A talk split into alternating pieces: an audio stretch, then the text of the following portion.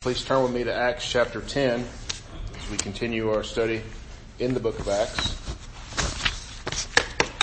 We will be looking at chapter 10 in its entirety today as it represents a complete story and there is a lot here and we could go on and on and preach for several weeks here, but we're going to do it in one. Um, and so before we open his word, and, and learn from it. Let's pray that he would help us with that. Let's go, Lord, in prayer. Lord Jesus, as we open up your word again, as we read from the book of Acts, and particularly as we study this portion of it, Lord, we pray that you would help us. We are about to dive into quite a bit of information here and um, a very interesting story with the apostle Peter and his goings on with this family and just his coming around to the idea of presenting the gospel to the Gentiles. And so Lord, we pray that you would work on our own hearts as we see this, that you would convict us of our sin, that you would lead us to the truth, that your name be praised. And it's in Jesus' name we pray. Amen. So this past week, my family and I went to Six Flags in St. Louis. It's been a long time since I was there. It's probably over 10 years, probably since the last time I like took a youth group there and went. And we really enjoyed ourselves. Amusement parks are very interesting places. Uh, there are lots of people there and every sort of people there. It's one of the best places to people watch if you're into that, that sort of thing. Um, one of the things that you always see at amusement parks are the bright neon t-shirts. And they usually have some sort of like church name on them or school name on them in order to represent, well, this group is here and they all have neon pink on. Alright, what's the reason? Well, so that they stick out. They're easily recognized from the rest of the melting pot of people that are there. The bright chartreuse, for instance, stands out among the normal colors. If you have a stray kid, you're like, where's so and so?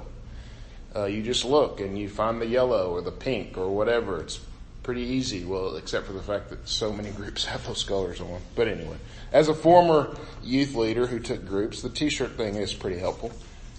What does this have to do with Acts 10? Well, the nation of Israel was also given ways for them as a nation to stand out among the other nations. When Moses brought them out of Egypt into the promised land in the book of Exodus, they had to conquer all the nations that inhabited it. They were pagan nations with pagan rituals and the Lord ordered Israel to destroy those nations, eliminate everything that has breath were his instructions. The surrounding nations would always be a problem for Israel, even the ones in the promised land that they couldn't quite conquer because they couldn't quite follow instructions. So they're always going to need to stand out. There's always going to be that need for Israel to be different, so much different than the pagans around them. They're given this, they're given the law. We are, we call it the Mosaic Law or the Pentateuch, the first five books of the, of the scriptures. And it has three parts, or often divided into three parts. The moral law, the ceremonial law, and the civil law.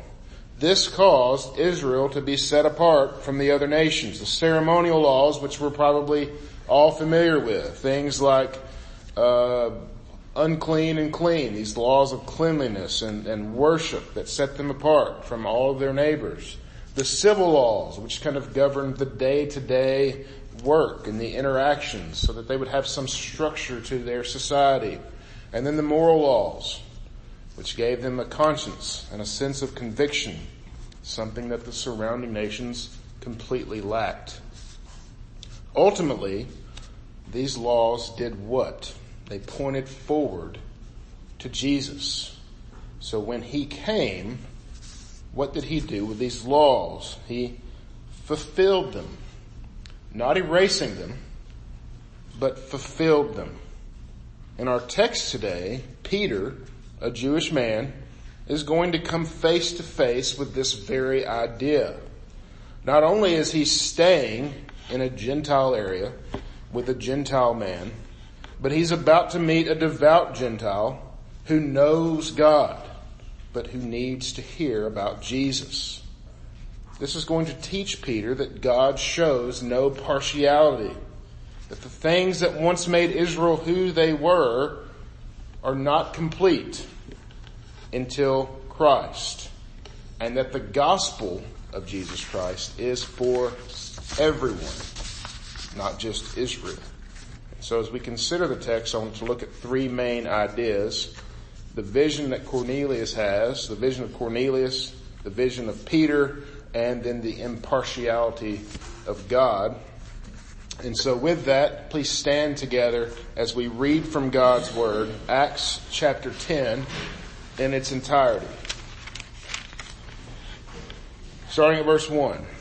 At Caesarea, there was a man named Cornelius, centurion of what was known as the Italian cohort, a devout man who feared God with all his household, gave alms generously to the people, and prayed continually to God. About the ninth hour of the day, he saw clearly in a vision an angel of God come in and say to him, Cornelius. And he stared at him in terror and said, What is it, Lord? And he said to him, Your prayers and your alms have ascended as a memorial before God.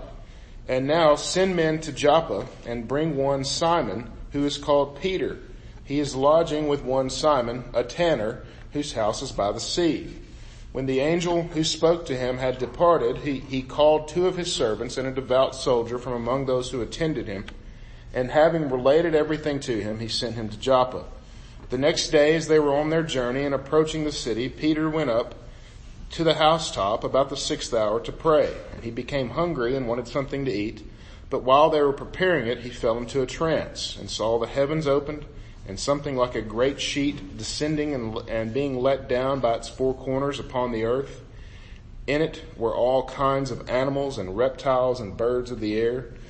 And there came a voice to him, Rise, Peter, kill and eat. But Peter said, By no means, Lord, for I have never eaten anything that is common or unclean. And the voice came to him a second time. What God has made clean, do not call common. This happened three times, and the thing was taken up at once into heaven. Now while, Peter was inwardly perplexed as to what the vision that he had seen might mean, behold, the men who were sent by Cornelius, having made inquiry for Simon's house, stood at the gate and called out to ask wherever Simon, who was called Peter, was lodging there. And while Peter was pondering the vision, the Spirit said to him, Behold, three men are looking for you. Rise and go down and accompany them without hesitation, for I have sent them. And Peter went down to the men and said, I am the one you're looking for. What is the reason you're coming? And they said, Cornelius, a centurion, an upright and God-fearing man, who was well spoken of by the whole Jewish nation, was directed by a holy angel to send for you and to come to his house and to hear what you have to say. So he invited them in to be his guests. The next day he, he rose and went away with them and some of the brothers from Joppa accompanied him and on the following day they entered Caesarea. Cornelius was expecting them and had called together his relatives and close friends. When Peter entered, Cornelius met him and fell down at his feet and worshipped him. But Peter lifted him up saying, stand up. I too am a man.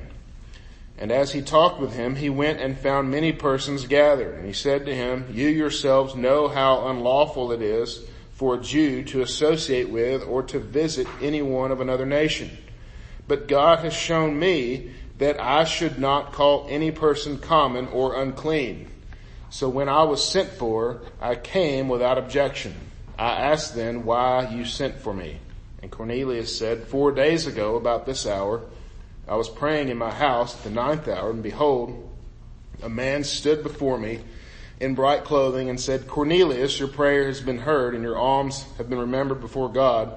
Send therefore to Joppa and ask for Simon, who is called Peter. He is lodging at the house of Simon, a tanner by the sea. So I sent for you at once, and you have been kind enough to come. Now therefore we all here now therefore, we all are here in your, in the presence of God to hear all that you have been commanded by the Lord. So Peter opened his mouth and said, truly I understand that God shows no partiality, but in every nation, anyone who fears him and who does what is right is acceptable to him. As for the word that he sent to Israel, preaching good news of peace through Jesus Christ, he is Lord of all. You yourselves know what happened throughout all Judea, beginning from Galilee, after the baptism that John proclaimed, how God anointed Jesus of Nazareth, the Holy with the Holy Spirit with, and with power. He went about doing good and healing all who were oppressed by the devil, for God was with him. And we were all witnesses of what he did both in the country of the Jews and in Jerusalem. They put him to death by hanging him on a tree, but God raised him on the third day and made him to appear, not to all people, but to us who had been chosen by God as witnesses who ate and drank with him after he rose from the dead and he commanded us to preach to the people and to testify that he is the one appointed by God to be judge and the living of, and of the living and the dead. To him, all the prophets bear witness that everyone who believes in him receives forgiveness of sins through his name. While Peter was saying these things, the Holy Spirit fell on all who heard the word. And the believers from among the circumcised who had come with Peter were amazed because the gift of the Holy Spirit was poured out even on the Gentiles. For they were hearing them speaking in the tongues, in tongues and extolling God. And Peter declared, can anyone withhold water for baptizing these people who have received the Holy Spirit just as we have? And he commanded them to be baptized in the name of Jesus Christ, and they asked him to remain for some days. Amen. This is God's word. You can be seated.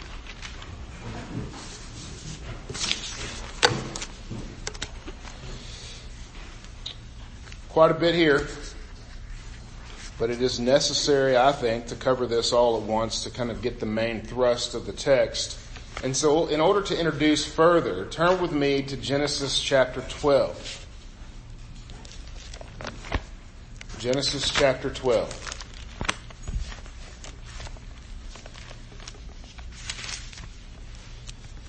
Genesis chapter 11, there's the story of the Tower of Babel, you'll remember.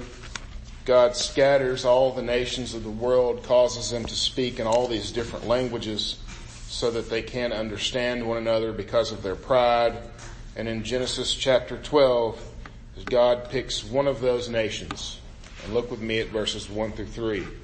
Now the Lord said to Abram, Go from your country and your kindred and your father's house to the land that I will show you, and I will make of you a great nation, and I will bless you and make your name great so that you will be a blessing. And I will bless those who bless you, and him who dishonors you I will curse, and in you all the families of the earth shall be blessed. In Abraham, this one nation that was scattered at Babel is in him all the nations of the world are going to be blessed. How? Well, turn with me to Genesis 22. Let's keep building on this idea.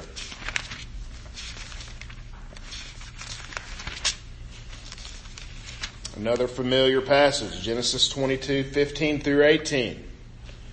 Here Abram has a son, finally, after all these years, a second son really, but we won't go into that this son, Isaac, is born, and then the Lord tells him, go on this mountain and sacrifice your son. Bad news to the one who's supposed to have a whole nation. Look with me at verse 15.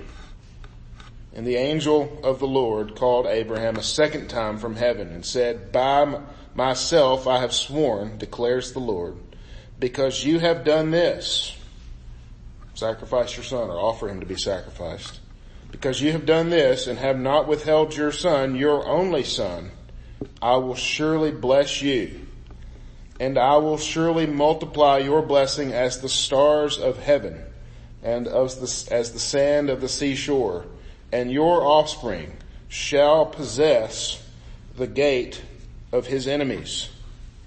And in your offspring shall all the nations of the earth be blessed because you obeyed my voice. when I read this again, something stuck out to me that has never stuck out to me. Of course, Abraham, this blessing, who is his ultimate child, the Lord Jesus, right? A Jew. This, his offspring, that through Jesus the world will be blessed. But look at that there in 17. And your offspring shall possess the gate of his enemies. Turn with me to Matthew 16. Know we're turning a lot this morning, but this is setting up the idea and I think it's important. Matthew 16. And your offspring shall possess the gate of his enemies. Look with me at 13, starting at verse 13 of Matthew 16. Now when Jesus came into the district of Caesarea Philippi, he asked his disciples, what do people say that the son of man is? Basically, who do people say that I am? And they said, some say John the Baptist, others Elijah, others Jeremiah or one of the prophets. He said to them, but who do you say I am? Simon Peter replied, you are the Christ, the son of the living God. And Jesus answered him, blessed are you, Simon Barjona, for flesh and blood has not revealed this to you, but my Father who is in heaven. And I tell you, you are Peter, and on this rock I will build my church, and the gates of hell shall not prevail against it. And your offspring shall possess the gate of his enemies, and the gates of hell shall not prevail against the church. What is this? This promise that was given to Abraham, Jesus is now giving to his disciples. The apostle Paul writes in Galatians 3, he says, now the promises that were made or were made to Abraham and to his offspring. It does not say and to his offsprings, referring to many, but referring to one, and your offspring, who is Christ. Those are the words of Paul. The nations of the world will be blessed in Christ. How? What did Christ say to his disciples? Go therefore and make disciples of all nations. And so in Acts chapter 10, what do we see Peter doing? That very thing. Peter's going to learn in this passage that those things that make him Jewish are no longer of any consequence as far as his faith is concerned. The one who makes him a child of God is the focus. The promise of the gospel is for Jews and Gentiles. The gospel is the power to save anyone who believes for all time. Abraham believed it, Isaac, Jacob, Moses, Joseph, David, we could go on of these old men, of these faith, men of faith in the Old Testament, all being Jewish men, but what promise did they hold to? The fact that they were Jews? No. They held on to the promise that salvation would one day be extended to all who believe and to the one who would make that possible. That brings us to the first point, the vision of Cornelius. We quickly meet this man, Cornelius, a centurion. He's a commander of a Roman army. The army that he was a commander of was called the Italian cohort. Sounds like a rough group of individuals, but whatever. So some Roman army. We're told that he was a devout follower of God. Later in the text, he's called a God-fearer, which is actually a term given to people who had likely converted to Judaism, but weren't circumcised. And so this uh, Cornelius was probably followed a lot of the Jewish traditions, probably the feast and attended them in Jerusalem and whatnot, but was not circumcised. He did not follow through and become totally Jewish in that regard. And so here at about 3 p.m., he sees a vision of an angel who tells him, gather up some men and go find this man named Peter. Tells him where he's staying. He's staying with Simon the tanner. He sends two of his servants and another devout soldier, we're told, to go find Peter. I think one thing that's very important for us here was Simon's vision and just the fact that we are not with Cornelius's vision and the fact that we're dealing with this man here in this passage. There are many in society today who fear God in the sense that they at least admit that there is some sort of higher power and that they're not it and that that higher power has some control over their destiny. Now we understand that there's a lot of caveats there. Largely in our society in particular, this God is usually less powerful than the one in the scriptures, usually has his hands tied when it comes to the human will, but is otherwise powerful. These folks may be, or may want nothing to do with organized religion, like a church or something like that, but they at least admit that there's a world beyond this own, or their own. There's a spiritual component to the world, and that there's some sort of thing in control. They recognize that there's a God, they just don't know who He is. So statistics won't bear this out. If you look at the statistics, it says, it says that like 75% of, of this country is evangelical Christian. Well, we know better than that. But scripture does bear this out. These are folks that pay lip service to God, but don't bow the knee to Jesus Christ. How should we handle this when we come across these like Cornelius? He was probably much more devout than most people that we know. This should shape the way that we do ministry. Many times we want to think, a lot of times for some reason, as Christians, we want to go to the hardline atheist as our target. You know, well, the atheist is the guy that I'm sharing the gospel with. But there really are very few of those. If you know one, they probably let you know in no uncertain terms that that's what they are. Our target, really, as far as the unbelievers are concerned, are the Corneliuses of the world. Those who know of a God, recognize His authority at least in some limited realm, and yet do not know the Son of God, Jesus Christ. That isn't to say that we shouldn't do ministry among atheists and agnostics. Definitely we should, but many times, unless you're equipped, those folks are studied in much anti-Christian rhetoric. If you aren't able to cut through the garbage, you might find yourself frustrated. And so Think of those in your life that Cornelius might represent. When's the last time that they heard the gospel? When's the last time anyone invited them to church? A lot of times that's what that person needs. Just a push in that direction. We see that here with Cornelius. Of course, getting a push from the angel of the Lord is a completely different thing.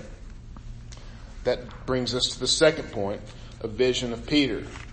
So now we go to Peter. Peter's on the house on, top of this man named Simon, a tanner. He was by the sea.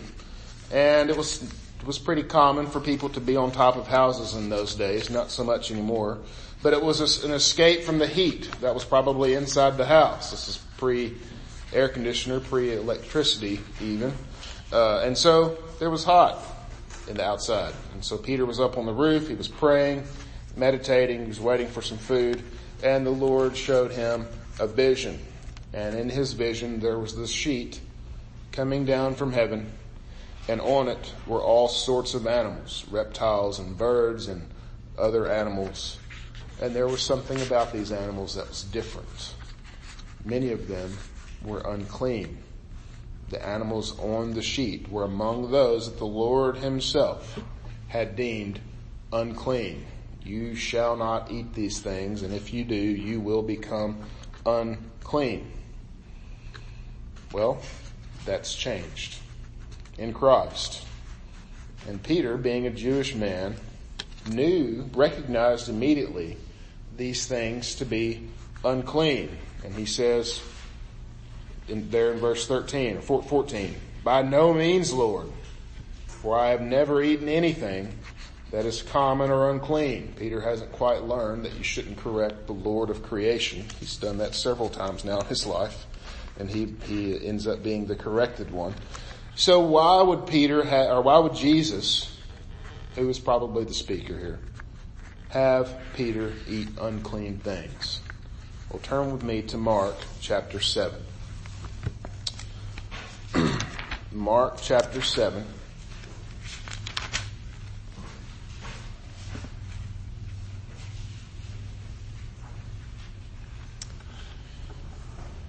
Starting at verse 14, I'll read this little section and then we'll go into it. And he called the people to him again and said to them, Hear me, all of you, and understand. This is Jesus speaking. There is nothing outside a person that by going into him can defile him. But the things that come out of a person are what defile him. And when he, had when he had entered the house and left the people, his disciples asked him about the parable. And he said to them, he said to them, then are you also without understanding? Do you not see that whatever goes into a person from the outside cannot defile him, since it enters not, it enters not his heart, but his stomach and is expelled. Thus he declared all foods clean. And he said, what comes out of a person is what defiles him. For from within, out of the heart of a man come evil thoughts, sexual immorality, theft, murder, adultery, coveting, wickedness, deceit, sensuality, envy, slander, pride, foolishness. All these evil things come from within and they defile a person. So what's Jesus saying?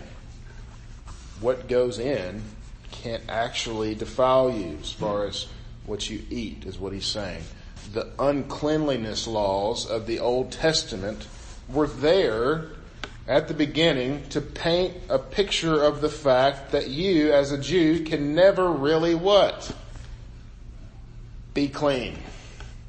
You're always struggling against this idea of clean, unclean. If you read through those cleanliness laws, you're going to immediately think, I can't even touch anything. I can't do anything look at anything without becoming unclean. In order to be clean, what is Jesus saying? What needs to be washed? Not your hands, but your heart. The path to defilement isn't through the stomach or through the hands, but through the heart. And from the heart comes every kind of evil. Reminds me of other words that Jesus said. From the abundance of the heart, the mouth speaks. So how can Jesus just call an end to all of those food laws, which is what he did? Well, he is the creator. He is the God man for one. He has that kind of authority. He can do as he pleases. But second, it's the coming of the new covenant, which is in his coming brought on this new covenant which was all about the cleansing no longer being a physical thing. And we have talked about this a lot here. Things like the Passover that we looked at in Sunday school a couple of weeks ago, circumcision, the ceremonial law, all of these symbols of washing and cleansing, all of these things are going away because who is fulfilling them? Jesus Christ. Let's just give some examples. How is the Passover going away? Remember the Passover, the blood of the Lamb painted on the doorstep so that the angel of God would pass over. Whose blood does that point to? The blood of Jesus Christ, who when the Father sees it, He passes over those who have been washed with that blood. Circumcision an act of cleanliness, which represents the cutting off of sins from one generation to the next. Jesus, once and for all, sheds blood for his people that they might be cleansed. The food laws, again, the washing that the Spirit brings that comes from within will cleanse the heart. Something like eating pork or not eating pork would never make you clean. The Spirit is who makes you clean. Notice the vision that has come to Peter. How many times did it have to come to Peter before he finally gets it? And then even after that, what do we read about Peter? He's perplexed. He's not quite getting it. The reality is this isn't about food. It's about the heart. And the heart that God wants is a clean heart no exceptions. And that clean heart comes through one way and one way only. That is through belief in Jesus Christ.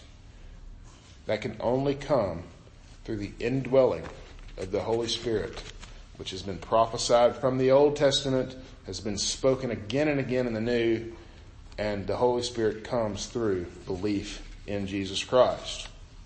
And so what's the question for us then when we get to this passage? Do we have anything in our own lives like eating clean animals that we hold to as righteousness? Sure, in those days you would be considered devout for washing your hands before you ate, which is really what Jesus was addressing there in Mark 7. The Pharisees were upset because the disciples hadn't washed their hands the right way, and Jesus set them straight. But what do we have? Maybe we have a lot. Or maybe you give a lot. And you think, well, I give a lot of money, so I'm a pretty good person. Or I teach a lot of good things and I talk about Jesus a lot, so that makes me good. Or my kids are pretty behaved and so I must be doing something right. Or I give to the poor, or I do really good works, or whatever it is that we want to call our little hand washing ceremony that's making us clean. It becomes really easy for us to take that little thing and separate ourselves from the rest of the world. Well, I give so much more than the rest of my church. Or, hmm, I really wish everyone was talking about Jesus the way that I am. Just like a neon shirt, we want to wear our self-righteousness as if we're at some amusement park saying, look at me. And groups do this. Unfortunately, particularly reformed folks do this. We love the fact that we hold on to our doctrines of the reformers. And this becomes our righteousness. It separates us from the world, separates us from other Christians. The reality, unfortunately there's a reality here. The thing that separates us from the world is not our doctrine, is not our goodness, it is Christ. The thing that we hold on to so that we can be different is not any righteousness of our own, but is the righteousness of Christ. If we were separated by our own righteousness, then it would be like comparing one dumpster to another. At the end of the day, they're both filled with trash. It doesn't matter what kind of trash it is. We are separated from the world through Jesus Christ and Him alone. As we go about our ministries, we must be careful that our own righteousness doesn't become our standard. It could have been that way for Peter. And if you continue to read his life and ministry, you'll see later in his life and ministry when you think that Peter has somehow should have matured, he is going to fall into this trap again. Yes, the apostle of the Lord later in his life has a relapse in which he thinks that it's his circumcision that sets him apart as a believer. So if you don't think you're capable of a relapse in this area, then you are somehow placing your faith above Peter's and good luck substantiating that one. We are all capable of seeing ourselves on the same level with Jesus, which is really all that is. Anytime we think our righteousness can save us, we must all then check our hearts, particularly when we go about the work of ministry. If Christ is what separates us from the world, then brothers and sisters, what do we have to offer the world? Only Jesus. That's it. That's the place where we need to be, brothers and sisters. And that brings us to the next point, the impartiality of God. Peter goes to the home of Cornelius. He puts all these visions and all these thoughts together finally. Look with me at verse 25. When Peter entered, Cornelius met him and fell down at his feet and worshiped him. But Peter lifted him up saying, stand up, I too am a man. And when he talked with him, he went and found many persons gathered and he said to them, you yourselves know how unlawful it is for a Jew to associate with or to visit anyone from another nation. But God has shown me that I should not call any person common or unclean. So when I was sent for, I came without objection. I ask you why you sent me. This Cornelius falling at the feet of Peter brings to mind the time that Peter fell at the feet of another man, Jesus. And Peter said, I am a sinful man, away from me. This time Cornelius is falling before Peter and Peter gives the same testimony. I'm just a man. Interesting that Luke wrote that too in Luke 5. That's a whole nother thing. I just found that fascinating. The important thing here, Peter realizes the reason for the vision. It wasn't just to show that Peter, Peter, that all foods were permissible. Now you can eat reptiles, for instance. It wasn't that. But to show him that cleanliness isn't what goes in, about what goes in, but it is about the heart. It is not about ethnicity, but it is about the heart. It is not about the man, but it's about the Savior. So what does Peter do then? What would naturally flow from this? He isn't, he realizes it's not just for the Jews. He's an in group of Gentiles. What does he do? He preaches Christ. It's what Peter does best. The blessings promised to the world through Abraham are fulfilled in Jesus Christ. Peter proclaims this as he has so many times. And he begins his sermon with the words, God shows no partiality to make sure that they hear it as well as make sure that he believes it even. Verse 42 and 43. and he commanded us to preach to the people and to testify that he is the one appointed by God to be the judge of the living and the dead. To him, all the prophets bear witness that everyone who believes in him receives forgiveness of sins through his name. Everyone who believes receives forgiveness through his name. There is no other name under heaven by which man can be saved, the name of Jesus Christ. And then look what happens upon preaching that name. With belief in the gospel, the blessings of the new covenant come. The Holy Spirit washes through the group. It's incredible. And then with this belief, Peter then baptizes everyone there as new believers. Do we get this? Was this about the Jewish faith? No. These folks were Gentiles. Was this about Cornelius's devotion and his good works? No. The whole group believed and was baptized, not just Cornelius. So where is the power? Christ. Why? Because he saves whom he will. He has the power to save anyone and everyone who believes. There is no partiality in God because there is nothing in us that he can look at and say, I like that better than that.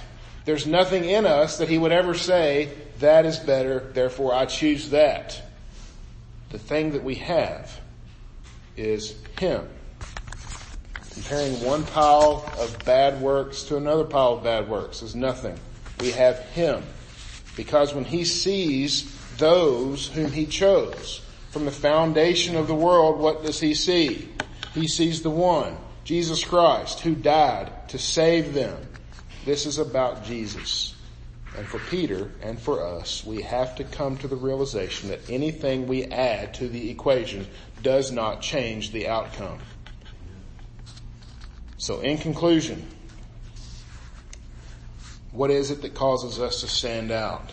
What do we want in us to stand out? If we hold on to anything but Christ, we are grasping at nothing. Our only hope is in Christ. To hope in anything else is like wearing a neon shirt and hoping that that's enough. We know better. This should affect the way that we live. We don't have to be good enough because He was. But we're also free to do good because He called us to be different. Absolutely. It also affects the way that we do ministry to the lost. We have Jesus. They don't. He is what we have to offer. And so brothers and sisters, let us be people who not only offer Christ and Christ alone, but also who see Christ as our only hope. Let's go to him in prayer. Our Lord Jesus, It's difficult. Like Peter, we hear the gospel and sometimes we are perplexed. We wonder, well, we think we're good or we think we've got something to add. Lord, please relieve us of that. More and more teach us that we need you and you alone, just like you did with our brother, your child, Peter.